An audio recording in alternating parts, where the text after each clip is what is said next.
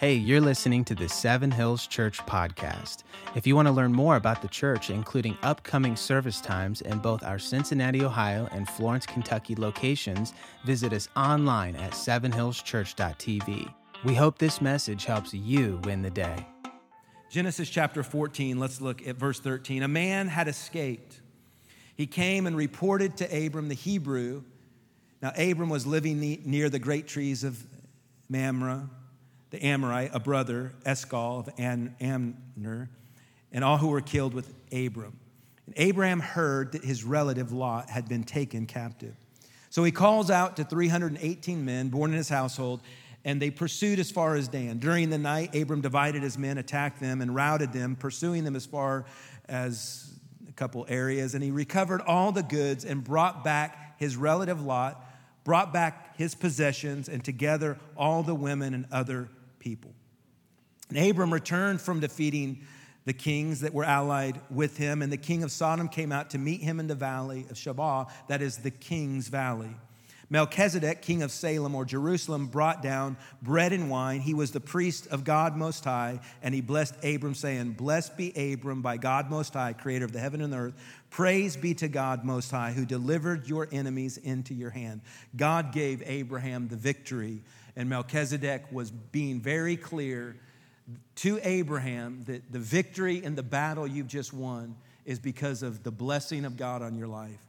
And what does Abraham do in response to that blessing of Melchizedek? He gives him a tenth or a tithe of everything. And the king of Sodom said to Abram, "Give me the people and keep the goods for yourself." We'll just stop there.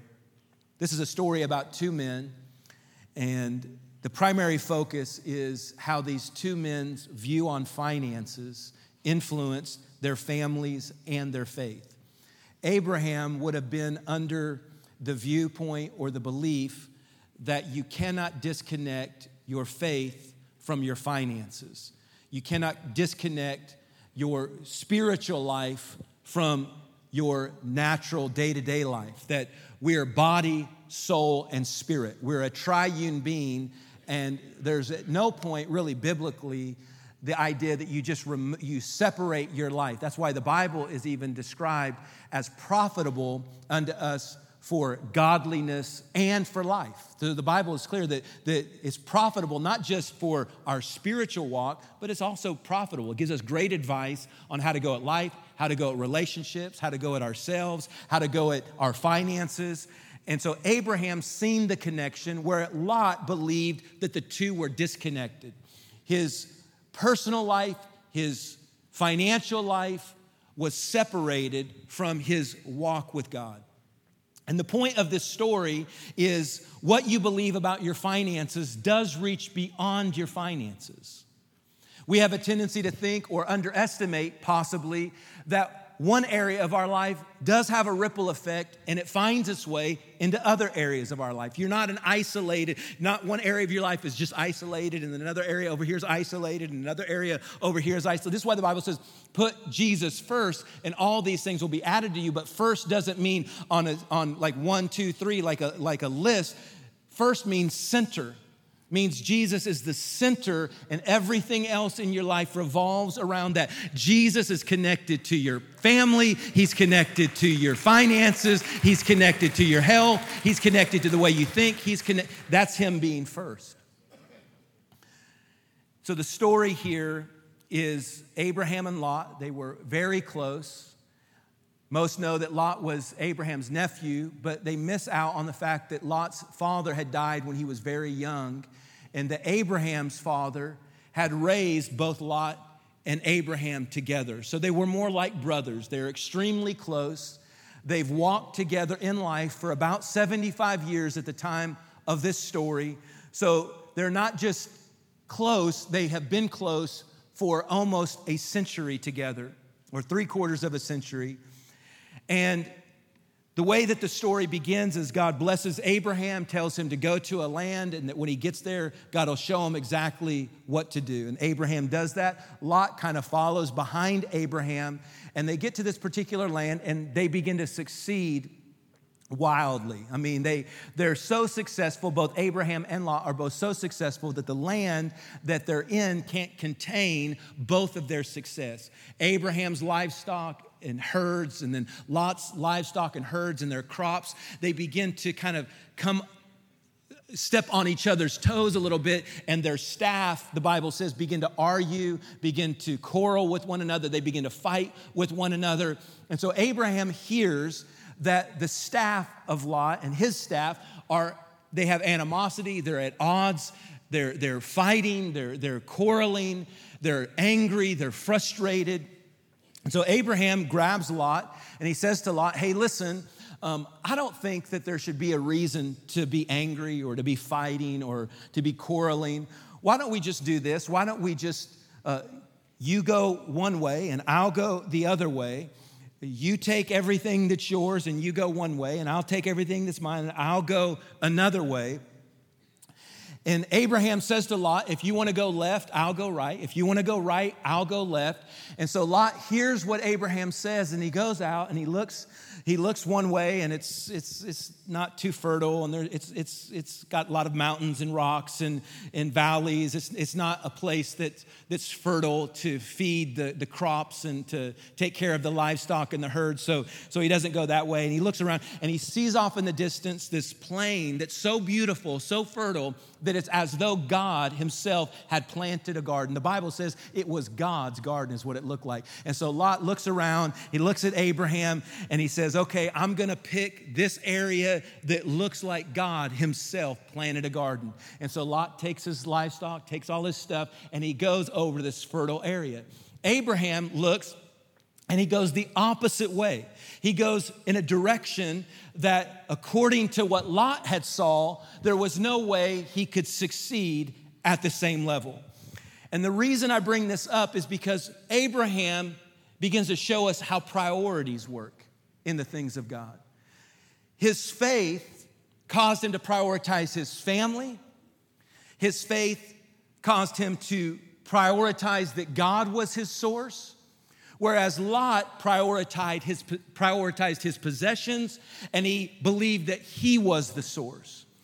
When Lot wanted to expand his life, he looked out. When Abraham wanted to expand his life, he built an altar and he looked up. Because Abraham knew, I can't just look at the natural. I've got to include my source, and my source is God. And so he built an altar, because he knew he did not need just the natural. He needed the super on his natural. And so he built an altar. So Abraham said, there's no reason to be angry around this subject. There's no reason to be frustrated, which is what happens in church a lot of times, is you start talking about faith and finance and people get upset, people get angry. And there's usually three mindsets behind the way we think about finances. First, it's what's yours is mine. This is a toddler mindset. We all know how it works, right? Mine, mine, mine. Even if it's not theirs, mine. People do this with God all the time. Mine, mine. Well, if it's the tithe, it's not yours. It's God's. Now, you can take it and you can do whatever you want to do with it. That's fine, but it's not yours. It's not yours. You can say mine, mine, mine, mine, but it's not yours. It's his. And then what happens to the little toddler? They get some Cheerios all gushed in their mouth and maybe some baby food mixed in, and, and it goes onto the floor and got dog hair all nasty in it. And then they pick that up and they go, yours.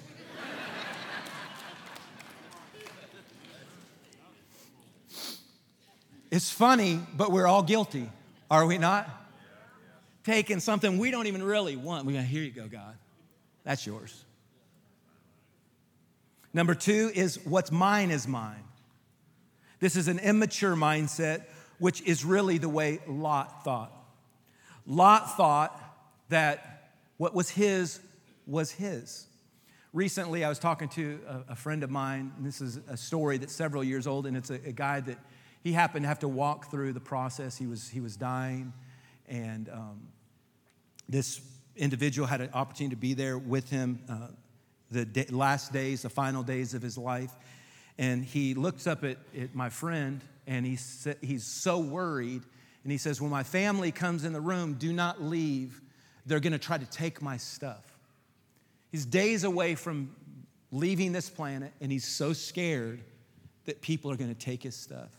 So my friend begins to talk to him about what he's saying, and he's like, you, you, outside of a miracle, you're days away from eternity. And he said to him, why are you so worried right now about that? He said, because I've always believed that whoever has the most toys when he dies wins. Think about it. What's mine is mine. It's an immature mindset. It's a mindset that begins to think that somehow or another it matters at the end what you have, but you don't take it with you. And you might be saying, well, I don't know what that matters to you. It doesn't matter to me, but I can tell you right now, in eternity, he took none of his stuff with him. None of it went with him, and none of it goes with us. And it's an immature mindset to think what's mine is mine. The mature mindset is what's mine is from God, all of it. And my job is to find out, why has God blessed me in the way that he has? Why has God given me what he's given me? And how can I use it to make a difference? I know that God has blessed me, and now I have to put a purpose on the blessing and use what God has given me to make a difference. And Abraham knew what he had been given was from God. And so he went at his life like he was in a divine partnership with God. He knew that without God, we cannot, but without us, God will not. That the heavens belong to God and the earth belongs to us. And if God's going to do anything in the earth, he's going to do it with us, through us, for his glory and for our good. So I like how John Maxwell said it. He said, do your giving while you're living so you be knowing where it's going. You want to know where it's going. You want to know what the point is, what the diff- you don't want to wait until you're gone and then just random people kind of throw it wherever it needs to go. So in this story, we begin to find that Lot begins to have an immature mindset towards finances. And as a result, we notice that he becomes a target to the enemy. He ends up being taken as a prisoner of war. All of his possessions and stuff was also taken as spoils. His family, his wives, his children were all taken into captivity. And in the process of Lot and his family being taken captive, someone escapes, and they go and they tell Abraham, Lot, your family, they're in trouble. They've been taken captive. They're under attack. They're in the enemy's hands. You need to do something about it.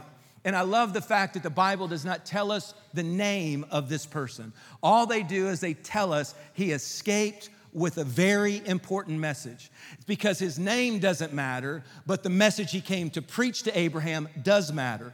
In the church, no preacher's name matters. It's the message that we deliver that's of great importance. And we deliver it with great urgency. We deliver it with great responsibility, because we understand that there are families under attack. There are lives under attack. There is the next generation that's under attack. The church is under attack. Our nation is under attack. And it's the no-name preacher's job to look at you and say, it should not be happening on our watch. We don't just sit back and allow the enemy to wreak havoc in our families and our lives. Lives and us not stand up and do something about it. And so I came to wake up the fight in you.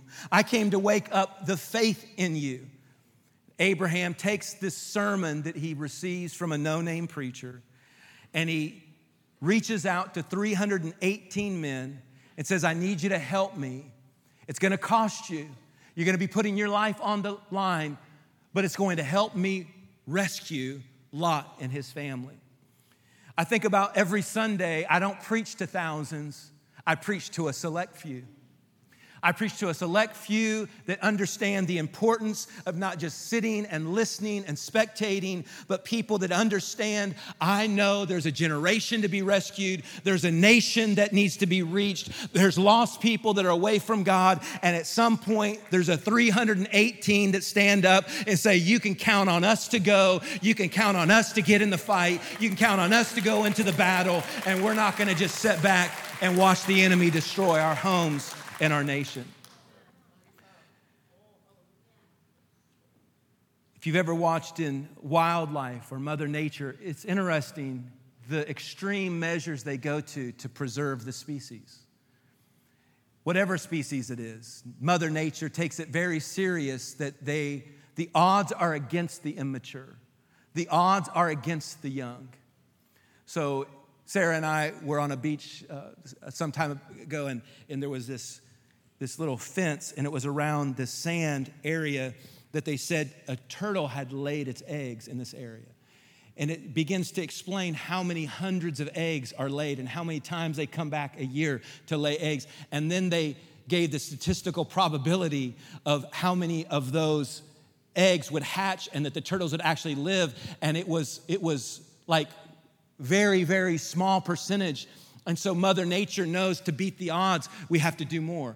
If you ever watch National Geographic or the Discovery Channel and you see the young the, the, are the vulnerable, the young are the hunted, the young is who the predator looks for. And so this is why it's important in church, we go to great extremes to protect the immature, to speak to the immature, to say to the three hundred eighteen that are mature, to say, hey, we got to be doing what we can do to raise up the maturity level of the church. We do, we have to we have to work really hard. That's why we talk about discipleship on Tuesday nights. That's why we talk about Summit, discovering your gifts and getting in the game. That's why we talk about small groups and grouping up, because we believe if you team up and group up, you'll have a strong likelihood of growing up. If you isolate and you do it on your own, then you're gonna keep having the same patterns and same behavior, mindsets and committee meetings in your head, and it will produce the same results for you. But if you get around some bigger people, you get around some Abrahams, you get around some people whose faith is big for what God can do, that will help you mature. So number one, let's look at it real quick. Lot separated his faith from his finances. He did not recognize where the blessing came from or why the blessing was there. Where Abraham put his trust in God, so pressure came and he gave more.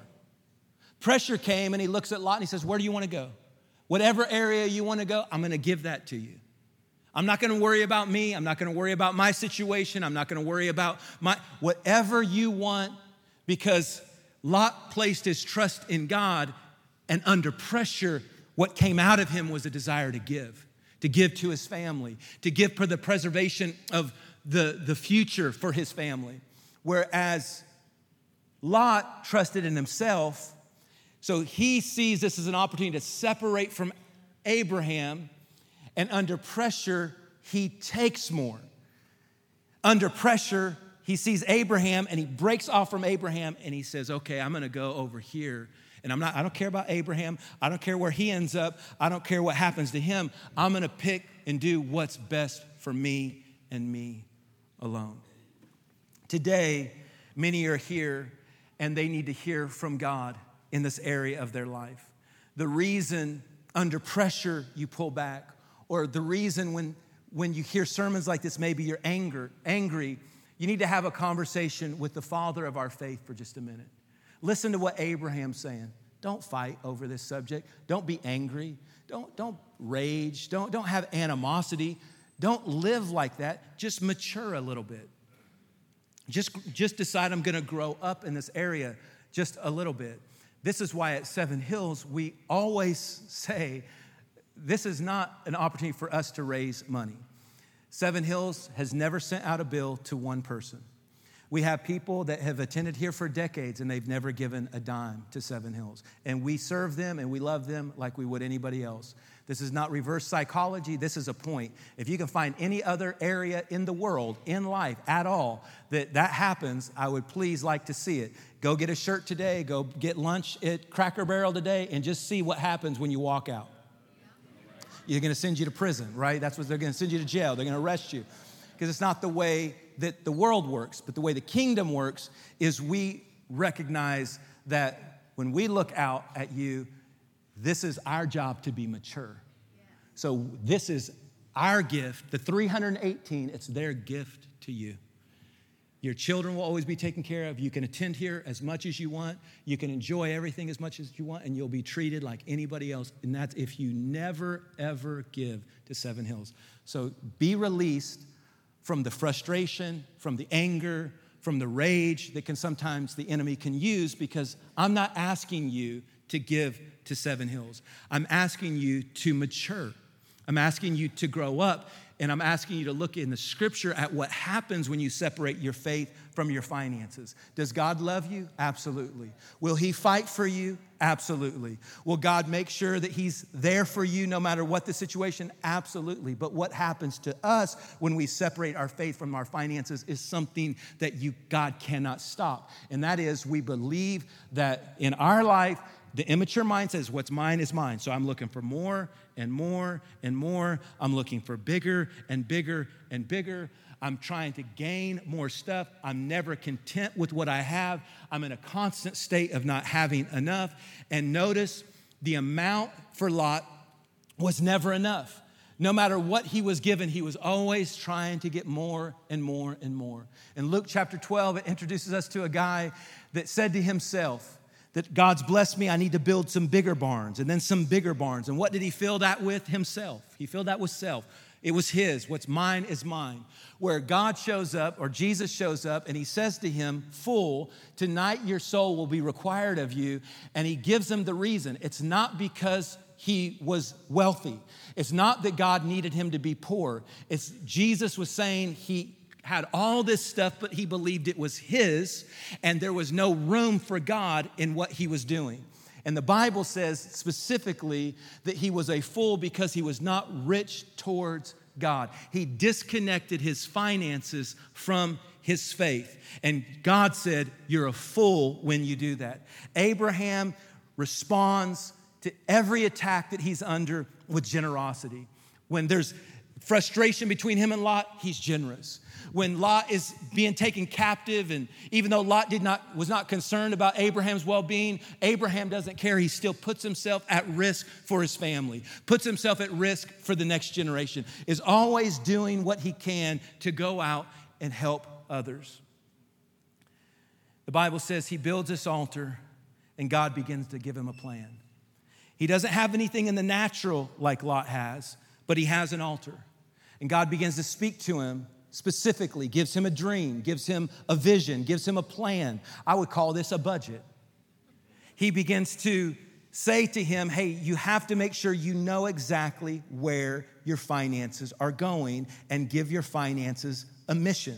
Don't live without a financial mission.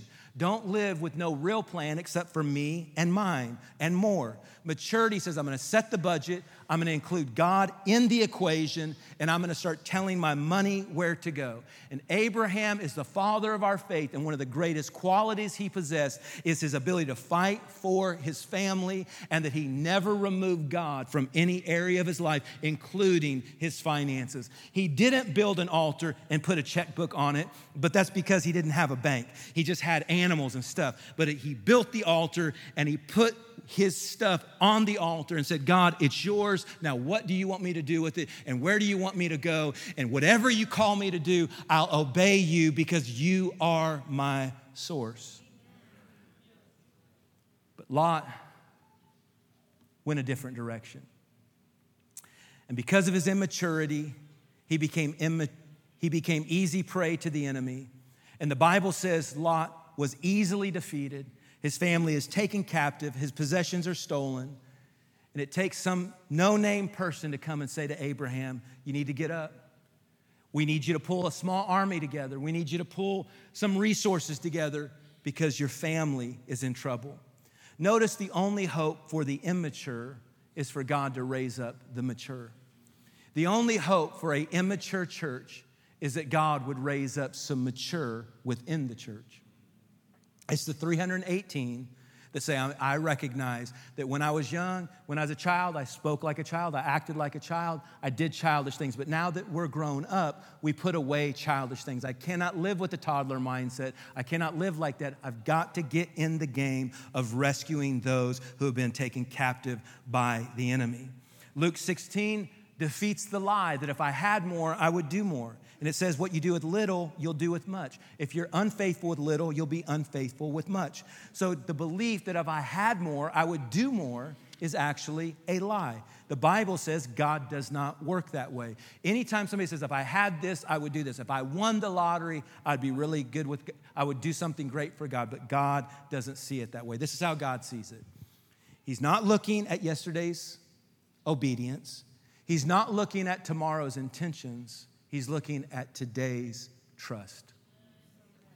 Do you trust me today? Get an altar, get a vision, get a plan, and get a budget. Which brings me to number two, connect your resources with the kingdom. Connect your resources, make sure you include God. So Abraham gets the victory. They go, they attack the enemy. They rescue Lot, they rescue his family, they get all the possessions that were looted and stolen, and they bring them back, and they walk into this king's valley. As they walk into this king's valley, the allied kings were all meeting in this valley together, and down walks Melchizedek, who's the king of Salem and a priest to the Most High God. And Melchizedek walks down into this valley, and the Bible says Melchizedek blesses Abraham, and that Abraham gives Melchizedek a tenth. Now the question is, who is this man Melchizedek? Well, Hebrews chapter seven, the author begins to explain to us a little bit about who this man is.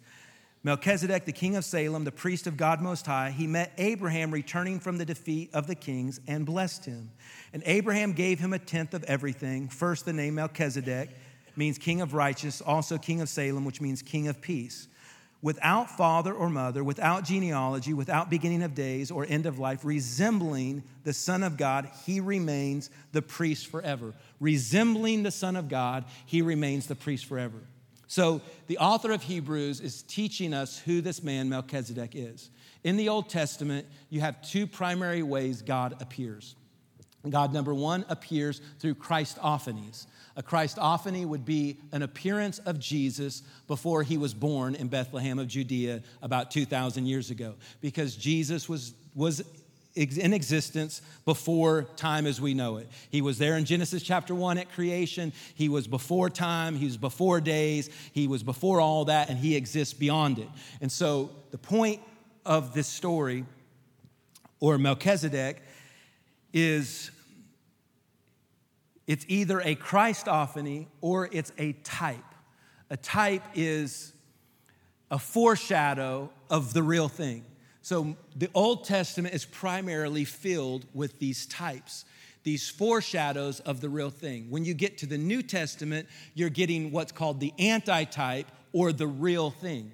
All these things, these shadows, all of these types that were pointing to something in the New Testament, we get to see what the anti-type or the real thing is. The purpose of the type is so you and I can accurately identify the real thing or the anti-type. So the Old Testament gives us all of these types. For example, he, uh, Exodus chapter twelve talks about when families bring a sacrifice. They are to go and get a lamb without defect, without spot, without blemish, and they give that to God. The priest looks at the lamb, makes sure there's no defects. Once it's identified as pure and clean and spotless, then that lamb can be given for the sins of the family, where this is a type. We would know that Jesus is walking down to the River Jordan to be baptized. John the Baptist looks up and says, behold, the Lamb of God that comes to take away the sins of the world. Jesus coming, walking over, identified as the Lamb. He's calling him the anti-type. This is the fulfillment. This is the real thing. This is the final sacrifice. By the way, he's without sin. He's spotless. He's without defect. He's, he is clean. He is pure. And he, because of that, is the Lamb of God. God that comes to take away not the sins of a person, not the sins of a family, not the sins of the nation, not sins periodically or annually as we offer sacrifices, but sins of the whole world, past, present, and in the future is the anti-type. It talks about when there's serpents that were biting all of those in Israel who were murmuring and complaining. God tells Moses to lift up, lift up the bronze serpent in the wilderness, and anybody who sees the bronze serpent will be healed and cured. And the idea is this is a type. It's not the appearance of Christ. It's a type. It's a foreshadow. It's pointing us to the cross. As Jesus hangs and he bleeds and he dies, that's the serpent. The Bible actually says it's the serpent being lifted up. Jesus, as he's hanging on the cross, he who knew no sin became sin. When you look at the cross, what you're looking at is you're looking at the effects of the serpent. You're looking at sin, our sin, not his sin, your sin and my sin, and the sins of the whole world poured upon him. Why? So we can look at what sin is like. We can look at the bloody, bruised, broken, battered body of Jesus, savagely beaten, and we can look at that and we can say to ourselves, my God, what is that all about? That's about your sin. And when you look at your sin, when you look to the cross, guess what happens? God can cure and heal you from the venom of sin that's coursing through your veins. The cross is the anti-type. It's the fulfillment. Why am I saying that? Because the writer here says that Melchizedek is a type of Christ, that he resembles or he's like the Son of God. So Melchizedek is not Jesus, but he's pointing, he's a type, he's the foreshadowing to Jesus. So verse four, it says, just think how great he was. Even the patriarch Abraham gave him a tenth of plum. plunder. Now the law requires the descendants of Levi who become priests to collect a tenth from the people, that is from fellow Israelites. Even though they are descended from Abraham, this man, however, did not trace his descent from Levi. He collected a tenth from Abraham who blessed him, who promised. Without doubt, the lesser is blessed by the greater. That's where my sermon title came from. The lesser is blessed by the greater. This is an important part. In the one case, this is talking about the tribe of Levi. The tenth is collected, but those people die. So this is, this is the way that in the Old Testament, when they gave to the tribe of Levi, when they, when they did that, that tribe, those people in the, that, those tribes, they would eventually, they would die. So under the Old Covenant, when you gave, you gave to the tribe of Levi. You gave to those people. But the Bible says here, but in the other case, this is the Melchizedek case, or really the case of Jesus himself, it's collected by him who is declared to be living. The point is that in the same way Abraham brought his tithe to Melchizedek, and the greater was Melchizedek, he blessed the lesser, because the greater always blesses the lesser, right? The The patriarch blesses his children and his grandchildren. The greater in the Bible blesses the lesser. So this means Melchizedek was greater than Abraham. Well, no one was greater than Abraham if you're a Hebrew, which is who this letter is being addressed to. That's why it's called Hebrews. No one was greater than Abraham. Jesus in John eight, they almost killed him because he said, before Abraham was I am. So this was a strong point that Jesus is making, and what he's, what the author of Hebrews is making is he's saying this. In the same way that Melchizedek was given the tithe by Abraham, so you and I, we don't give to Levi, we don't give to man. When we give, we give to Jesus. In the same way that Melchizedek, you don't have his birth and you don't have his death. You don't have the, the his genealogy in any way, so it is with God. He existed before time, and he'll exist after time. And so when we give to God in the same way that Melchizedek would bless Abraham, Jesus also blesses us. In the same way Abraham gave to Melchizedek, you and I are called to give, not to man, not to a church, but you are called to bring God into your faith and your finances and say, okay, God, what do you want me to do, and what are you calling me to give? Whatever battles you face, whatever victories you win, the key is I need to connect God. I need to connect my life with the kingdom. Dave Ramsey says it like this: you give ten percent, you save ten percent, and you live off eighty percent. If you make one thousand dollars, you give God one hundred, you give yourself one hundred. You say, that's impossible. There's no way I can do it. If your salary was cut by twenty percent, you'd survive. You'd figure it out. So, so the goal is that there's a part of my income I spend, and there's a part of my income I invest. First of all, in the kingdom. Second of all, in my future. If all my paycheck does is deal with bills, then all I'm doing is dealing with my past, what I've already consumed. So I have to say my paycheck is not just for consumption, it's for investment. It's for my future. And so I work on saving up, according to Dave Ramsey, six months, which is an emergency fund. You push that back. And then after you get to there, you continue to put that money back for the purpose of taking advantage of opportunities when they come, investments when they come, so you create another place for God to bless you. The Bible says when you tithe, it opens up the windows, plural, of heaven. So it's not just God blessing your paycheck, it's God using the paycheck, and as you invest it, God is blessing the other areas of your life because he wants to open up windows, plural, over your life.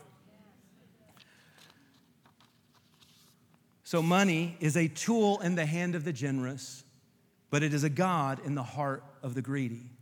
Right now, money is either a tool in your hand or a God in your heart. And it does not matter how much you give. It's the approach. Have I identified that everything I have is from God and what belongs to him? And my job is to collect my finances to the kingdom. And when I do that, God connects my heart to the king of that kingdom. The Bible says it like this, where my treasure is, my heart will be also. The Message Bible says, where your treasure is, it's the place you'll most want to be. Why do people that love Jesus Christ so long to be in the world, long to uh, experience the things of the world? Just all their life is eaten up with carnality. Why, why do you think that that is? It's because that's where they're invested. But if you'll invest in the kingdom, if you'll invest in kingdom purposes, your heart will follow your treasure, is what the scripture says. First Timothy six, verse seventeen says, instruct those who are rich in this present world not to be conceited, and you are rich. I know you're like, that's not for me. You're in the top two percent of wealth in the world. If you're here and you make thirty thousand dollars a year or more, you're in the top two percent. If you have a car, you're the top two percent. If you take have a closet that you put your clothes, that's called that's that's a storage area, and then you take your summer clothes and you put them in little containers and you take them down to your storage shed, and then you take all your loose change and you fill up these little things with it, right? That's the definition of wealth in this world. Not the people with the millions of dollars, just just the fact that we live in this beautiful country. We're wealthy. And it talks about don't fix your hope on the uncertainty of riches, but on God. Notice how Paul is training Timothy, connect your faith with your finances. Do good, be rich in good works, be generous, be ready to share, store up for yourself treasure of a good foundation for the future, that they may take hold of that which is life indeed. He says you can enjoy your finances, and the way to enjoy it is to give your money a mission. I don't love money, I enjoy it. The love of money, the Bible says, is the root of all kinds of evil. Not money, the love of it is the root of all kinds of evil because it begins to control me. It begins to move me. All my decisions are based on it. Philippians four fifteen talks about how generosity is so rare, but that's why God needs to speak to us.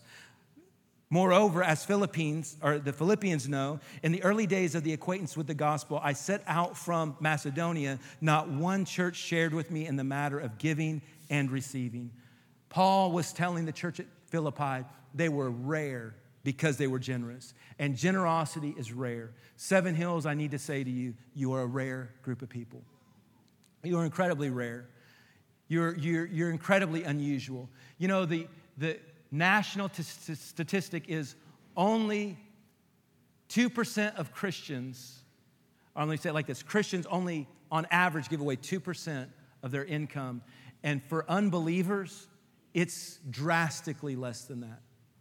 So even for people that go to church, generosity is very rare.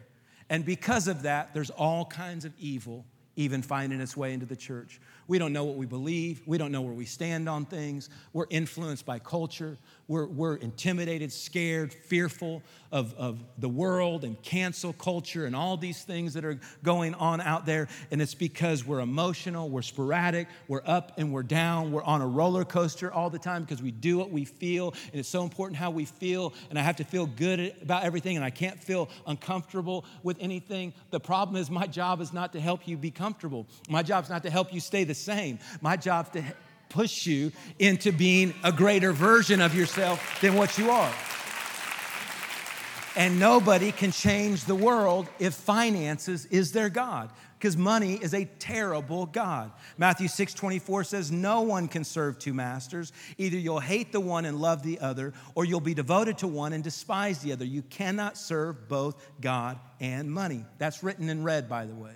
So get mad at Jesus if you need to. Number three, expect God to bless you. What is the purpose of God's blessing? Genesis twelve, verse two, I will make you a great nation. I will bless you. I will make your name great, and you will be a blessing. The first three are your response, are, are, are on God. He'll bless you. He'll make your name great. But the final one is on you and I. We're blessed not for bigger. We're blessed not for more. We're blessed not for self, but we're blessed to be a blessing. That includes every area of our life, not Not just church life, every area of our life. This is, we're blessed to be a blessing to our family. We're blessed to be able to go through great sacrifices to go and help family and go and help friends and go and help the community and the world that we live in. We're, we're, we're because we know how to handle our stuff, it enables us when the attacks come, we can be there to serve and we can be there to help. God can speak to us to do this and to do that. The fourth job is ours. Finances create options, and options are a good thing. You want to know, if you had to, could you send your kid to that school? If you had to, could you get your child to that doctor? If you had to, could you make sure that this inheritance is being stored up for the next generation and then after that as well? Second Corinthians nine eleven says, you'll be enriched in every way so that you can be generous on every occasion, and through us your generosity will result in thanksgiving to God. Isn't that beautiful? You helped me in Philippians four fifteen is what Paul said. You did something so rare. You did something no one else did. In verse nineteen, Paul responds and says, and my God will supply all your needs according to his riches and glory in Christ Jesus. What is he saying? He's saying, hey, you're not going to be at the mercy of no options. That's not how God works. When you get into partnership with him, he makes sure that he speaks to you and he blesses you and it gives you options. Proverbs eleven twenty-four says, there is one who scatters and yet increases all the more. There is one who withholds what is justly due, yet results only in want. The generous man will be prosperous, and he who waters himself will be watered. It's not bigger and bigger barns. It means impact. It means legacy. It means making a difference with my life. Second Corinthians nine and verse eight, and God is able to bless you abundantly so that in all things, at all times, having all that you need, you'll abound to every good work in Jesus' name. And Paul did not write that to people who pray. He did not write that to people who fast. He didn't write it to people who read their Bible. He wrote it as a promise to those who honor God finances, who keep their finances and their faith together. Paul says, you will experience supernatural provision in your life. And it's not the church raising money. This is how God has chosen to do it. This is God's way to advance the kingdom in the earth, is he gets it to us and he gets us through us. And that's what he's looking for. If he gets it to us, can he get it through us? So how does he do this? Real simple. Number one, don't separate your faith from your finances. Don't separate the two. Include God in the decisions you're making financially. Just include God in it. Pray about it. Seek God about it. This happened recently. I was talking to a, a man that, that I look to for financial advice sometimes. And, and I had some things I was wanting to do. And I said, hey, right now, would you do these things? And he said, no, I would not do those things. Well, these are things I really wanted to do. Does that make sense? I really wasn't asking for, I was kind of looking for, hey, yeah, you should do that. And he says, no, I wouldn't. And I can remember I went to prayer and I was like, God, is that and the Lord absolutely spoke to me, said, don't do anything. And I'm so glad I didn't, because that wisdom protected me from some things that I wasn't aware of. And so it is with all of us. We need God to tell us, do you go left? Do you go right? Do you do this? Do you do that? Do you invest here? Do you invest there? You need him. You need his peace to lead you and to guide you. And so don't separate your faith from your finances. Expect God to bless you richly. Expect God to pour out his blessing on you. There's nothing wrong with that. Again, it's not for bigger and bigger. It's for impact. It's for legacy. It's to make a difference. And God is doing that through you. God is doing that in this place. And for some of you, you might be saying, well, how do I take that step? You can take that step however you want to. One, you don't have to do it for Seven Hills. If you don't have a trust or a confidence in who we are, then maybe God wants you to find a place where you can have trust and confidence and go experience the promises of God in your personal life. Because more important that you're here is that you're somewhere that you can fully trust and believe in. That's so important in your walk with God, that you develop this area of your life. And then sell out, dive in, group up, team up, serve, give, build that church, and advance the kingdom in that place. Amen? Find that place as God enables you and speaks to you. Do what he calls you to do. So let's do this real quick. Every eye closed, every head bowed. We're going to build an altar. We're going to put our families on the altar. We're going to put our future on the altar. We're going to put our finances on the altar. As a church, we're doing the same thing. Once again, God, we take everything that you've given us and we set it on the altar. We set it at your feet. And God, we need you to help us. We need you to speak to us. We need you to give us courage. We need you to give us faith. And God, most importantly, we thank you that as we honor you, as we trust you, as we connect with you in your kingdom, we can expect your blessing on our family, on our homes, on our finances, and on our future, in Jesus' mighty name. Just right where you're at, just right in this moment, just maybe between you and God, take a moment and just stir up a fresh confidence. God, I'm gonna step into this area. I'm gonna trust you in this area. I'm not gonna pull back in this area. I'm gonna, I'm gonna grow up. I'm gonna mature in Jesus' name. And as you do that, we thank you that all the dreams, all the visions, all the plans that you give us, we thank you, God, that your blessing is on all that we put our hand to. In Jesus' mighty name, we all said amen. If you enjoyed today's message, be sure to hit the subscribe button. And if you want to experience daily content, messages, and inspiration, go ahead and sign up for Daily Bread with P M by visiting seven hills church dot t v slash d b p m. Thanks for listening to the Seven Hills Church Podcast.